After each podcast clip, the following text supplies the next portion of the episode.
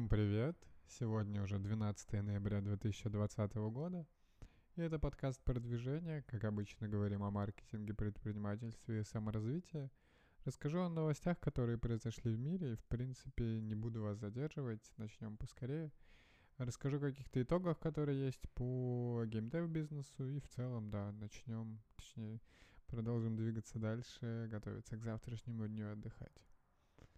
Первая новость — это то, что краудлендинговая платформа Jetland привлекла 37,5 миллионов рублей от выпускников Сколково, и инвесторы получили долю почти 20% в компании. Соответственно, сама Jetland предоставляет краудлендинговую платформу, обеспечивающую кредитование для малого и среднего бизнеса B2C, и стартап конкурирует с банками за клиентов-заемщиков, за деньги частных инвесторов. И в целом платформа увеличила число заемщиков с начала года в 3,5 раза. То есть цифры очень хорошие, сумма выданных займов выросла в 4 раза. И количество инвесторов, несмотря на то, что у нас пандемия, в этом году выросла почти до 3000. И в целом, показывает неплохую прибыльность. Круто, что растут. Единственная, мне кажется, проблема в том, что для таких стартапов очень важно иметь кэш, который они дают и привлекают. И это такая достаточно, бывает, сложная вещь, но, в принципе, видимо по цифрам, что они хорошо развиваются. И круто, да, что растут. То есть, соответственно, получается, они оцениваются где-то 2,5 миллиона долларов, если я не ошибаюсь. Так что... Вот такие цифры, да, получается. И у основателя останется 60% после этого, после сделки. И, конечно, да, я уже рассказывал о том, что в России у инвесторов отбирают прям большие доли, потому что, не знаю, какой это раунд, наверное, A все-таки. И уже когда остается 60% на двоих, кажется, что достаточно мало. Хотя, может, в принципе, если компания собирает на пресиде, потом на сиде, в целом... Плюс-минус на то и выходит, но получается, что все равно звучит, что 60% уже на этом этапе. Это мало, и как дальше расти, не очень понятно. Сервис управления отходами Убираtor привлек 45 миллионов от фонда ТилТех Капитал. Это 45 миллионов рублей, конечно. Они делают вторсырье, будут масштабировать бизнес, улучшать существующие IT-решения. И в целом они... планируют даже привлечь или думают о том, чтобы привлечь еще 1,5-2 миллиона долларов в следующем году в начале, чтобы расти быстрее. В сам проект в марте 2020 вложился глава Киви Сергей Солонин, насколько я понимаю, уже бывший глава Киви. И компания обслуживает более 5000 клиентов в России, там и хорека, и другие сектора. С ними работают ВкусВилл, Хофф, Папа Джонс, Яндекс.Лавка и другие. Соответственно, да, они планируют улучшать, расти. И выручка компании по итогам 2019-го составила 15,3 миллиона рублей. В 2020, соответственно, еще непонятно, но интересный такой нестандартный бизнес. Будут, да, расти за счет различных каналов продаж, в том числе и телепродажи, и торговые представители. В целом, приятный и полезный бизнес, и который еще, надеюсь, может зарабатывать, так что здесь можно только пожелать Убиратору успехов. Финтех-стартап Raisin с российскими корнями привлек 125 тысяч евро, и оценка у него 2,5 миллиона евро.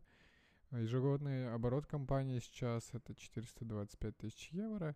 И в целом у них уже были инвестиции в 2018-м, и Raisin, само приложение, позволяет инвестировать в крупные компании сумму от 100 евро, и у них есть удобная, я так понимаю, юридическая структура, и можно действительно низкий порог входа для инвесторов, и их продукт сейчас растет на 40% ежемесячно, и очень крутое приложение. Я так понимаю, у них в Эстонии зарегистрирована компания, так же, как у нас геймдев-бизнес. И это такая вполне интересная идея. И, может быть, даже стоит попробовать. Я вот смотрю, что при IPO инвестиции от 100 евро, да, действительно зарегистрирована в Эстонии. Возможно, стоит попробовать через них инвестировать. Это никак не реклама, я вот просто читаю пока новость про них. И, возможно, сам буду тестить и пробовать, смотреть, что вообще можно сделать. Единственное, у них все-таки депозиты от 300, да, в общем, буду потом изучать. Здесь всякие ограничения, надо читать, конечно, более подробно. Следующая новость — это то, что Natura Siberica начала переговоры о косметике, о продаже косметики в США. Я рассказывал, по-моему, весной, что они собирались выходить на рынок Европы и США. Соответственно, это хорошие новости, что они масштабируются. По-моему, у них какая-то была история, что их бизнес отжимают в России или какие-то такие еще вещи. Честно говоря, уже не помню. И хотя сам основатель мне вообще не симпатичен, судя по его книге, которую про него написали. Так что, ну, возможно, то есть это никак не связано с тем, что он построил успешную компанию. И круто, да, что они будут выходить и развиваться дальше. В Госдуме предложили закрепить права на интеллектуальную собственность, созданную искусственным интеллектом, за его разработчиками. Потому что сейчас по гражданскому, я так понимаю, кодексу все это получается, если компьютер создает ПО, то авторские права остаются у него, что, соответственно, конечно, не может быть и звучит достаточно странно. Поэтому, да, интересный законопроект. Не знаю, как был до этого действительно юридически, были ли случаи, когда приходилось судиться. Но в целом, да, какая-то такая достаточно забавная новость. В третьем квартале банки выдали малому и среднему бизнесу кредитов на 1 триллион рублей. Я так понимаю, что это рекордный вообще квартал в целом.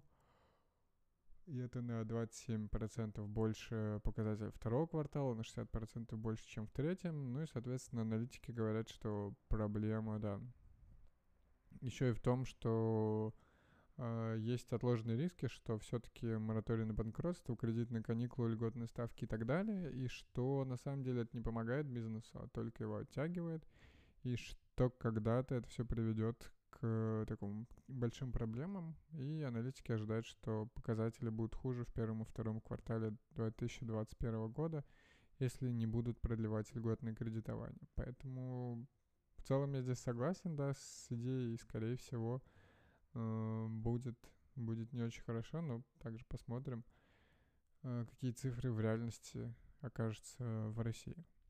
И последняя новость на сегодня — это то, что рекламный рынок продолжает падать в третьем квартале. Тут говорится, конечно, обо всем рекламном рынке. Я так понимаю, что у интернет-рекламы, в принципе, все ок, но они тоже выросли всего на 2%. Телереклама упала на 3%, радио на 19%, а пресса на 48%. Наружка и все остальное на 29%. Так что, да, показывают эффективность, какие каналы раньше всего сокращают, и в целом из этих цифр все достаточно понятно и очевидно. Если говорить о моих каких-то задачах продуктивности, то, честно говоря, в прошлом месяце, вчера я отлично поработал. Я говорю о том, что, по-моему, у меня 8 часов чистого времени получилось, и 10 часов за все время. Дочитал одну из книжек про тревожность вечером, пока отдыхал. Начал читать про impact mapping для разработки продуктов. И в целом, да, задач достаточно много сделал. Пообщались с паблишерами, сделал юнит-экономику для буссерфинга, занимался ей 3 часа. Генерил идеи для паблишеров. Это тоже все-таки умственные сложные задачи, которые требуют много ресурсов. Но когда входишь в поток, даже когда устаешь, в принципе, вполне получается с этим работать. И оказывается, это не так сложно, по крайней мере, по сравнению с тем, что надо приступать с нуля. Гораздо проще делать это все на потоке. Даже когда понимаешь, что еще нужно что-то сделать и устал, то все равно есть какие-то, да, долгосрочные цели, которым следуешь, и это прям сильно мотивирует. На этом, наверное, на сегодня все. С вами был я, Александр Нечаев. Подписывайтесь на подкаст, если еще не подписаны. Делитесь с друзьями, оставляйте отзывы. И, конечно, приходите слушать подкаст завтра. Услышимся.